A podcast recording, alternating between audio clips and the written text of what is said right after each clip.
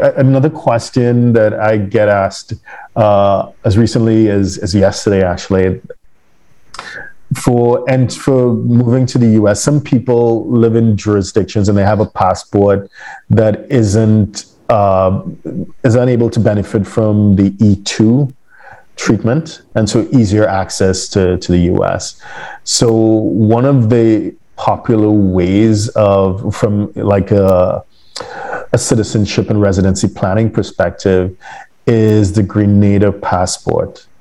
It's a Caribbean island for those who are unfamiliar. So the Caribbean island of Grenada.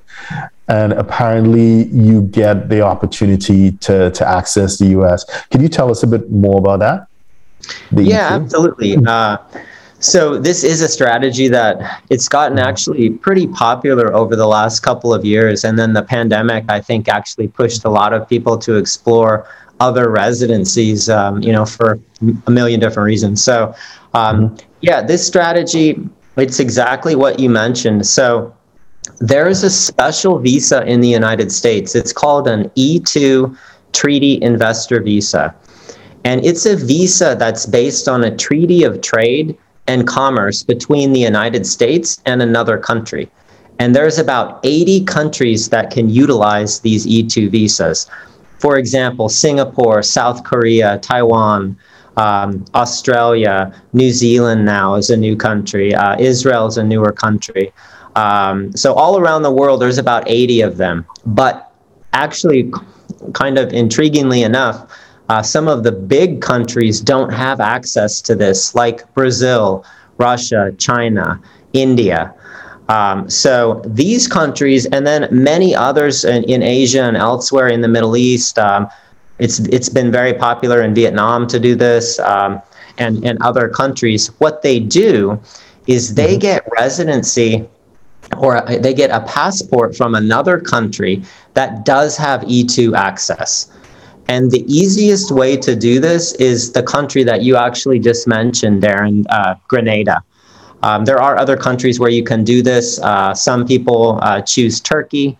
Um, others uh, have selected other countries, but Grenada actually offers the best strategy. And so, what the individual would do is that they would go through the Grenada citizenship program, become a Grenada citizen, get that Grenada passport, and then use the Grenada passport to apply for an E2 visa.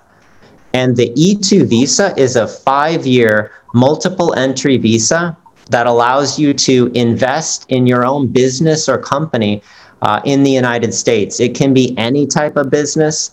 Um, the investment just has to be, quote, substantial.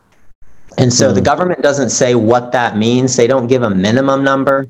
Um, I would recommend that you you would always invest at least a hundred thousand on up um, we have investors who have invested less than that, but most of the E2 investments are around 150 to 250, something like that. Um, and again, in any type of business at all, we have investments in retail outlets, uh, consulting businesses, um, oh, you name it. Restaurants is very popular for E2, uh, small hotels, motels, things like that. Um, and and it's great because it's it's as I mentioned, it's five year multiple entry, and you can continue to renew that visa indefinitely as long as your business keeps going.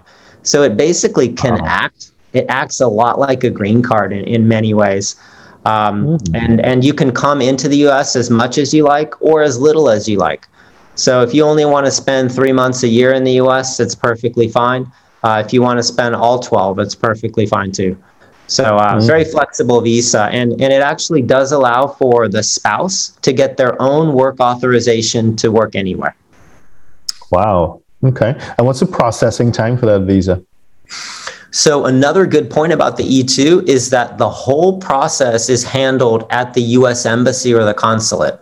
So you mm-hmm. don't need to file forms inside the United States with the various US government agencies. Everything's handled at the consulate Generally speaking, I would say you need to plan for at least one to two months to get everything together, your investment documents, all of that, get it to the embassy. Um, the embassies are getting faster now with reviewing cases. The pandemic did slow things down a bit. Uh, but we're able to get cases in, in various posts around the world, get them all through within three to five months. So, um, yeah, it, it can happen pretty quickly. And you can also request for an expedite. Wow. Okay.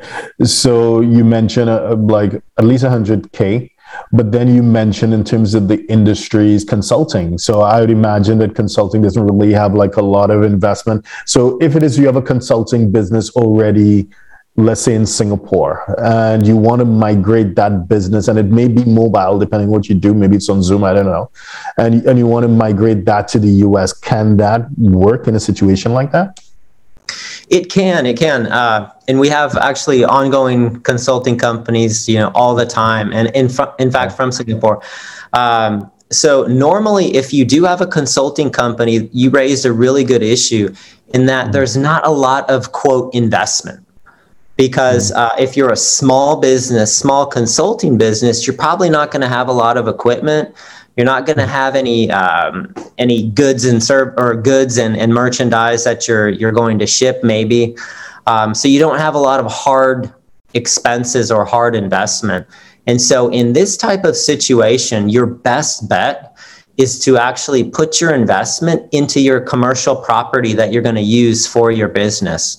So if you right. are of the means and, and in a good financial position to do that, perhaps buying the, the commercial property that, that you're going to put your office in or executing a long lease like a mm. two or three year lease which in the united states for commercial property it's very common to have for example five year leases um, or three year leases at least um, and so what you can do in this context is and, and we would recommend you know or you should get your legal counsel to help you with is that when you're executing this lease, say you do a three year lease for your business property, you want to have a clause in that contract that says this lease will be executed officially and it is contingent upon issuance of the E2 visa.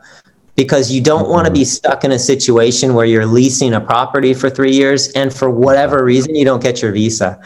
And sure. so um, you got to have those protection mechanisms in there. But the embassy will accept that as being um, something that you're committing your funds to. And so you would put your funds in escrow, maybe 2 mm-hmm. to three mm-hmm. years worth of, of the payment of that premises. And then mm-hmm. upon issuance of the E2, funds are released and, um, and everything satisfies for the E2 purpose. But those are just a couple of thoughts. You can play around with this too. Okay, excellent. Thank you for that.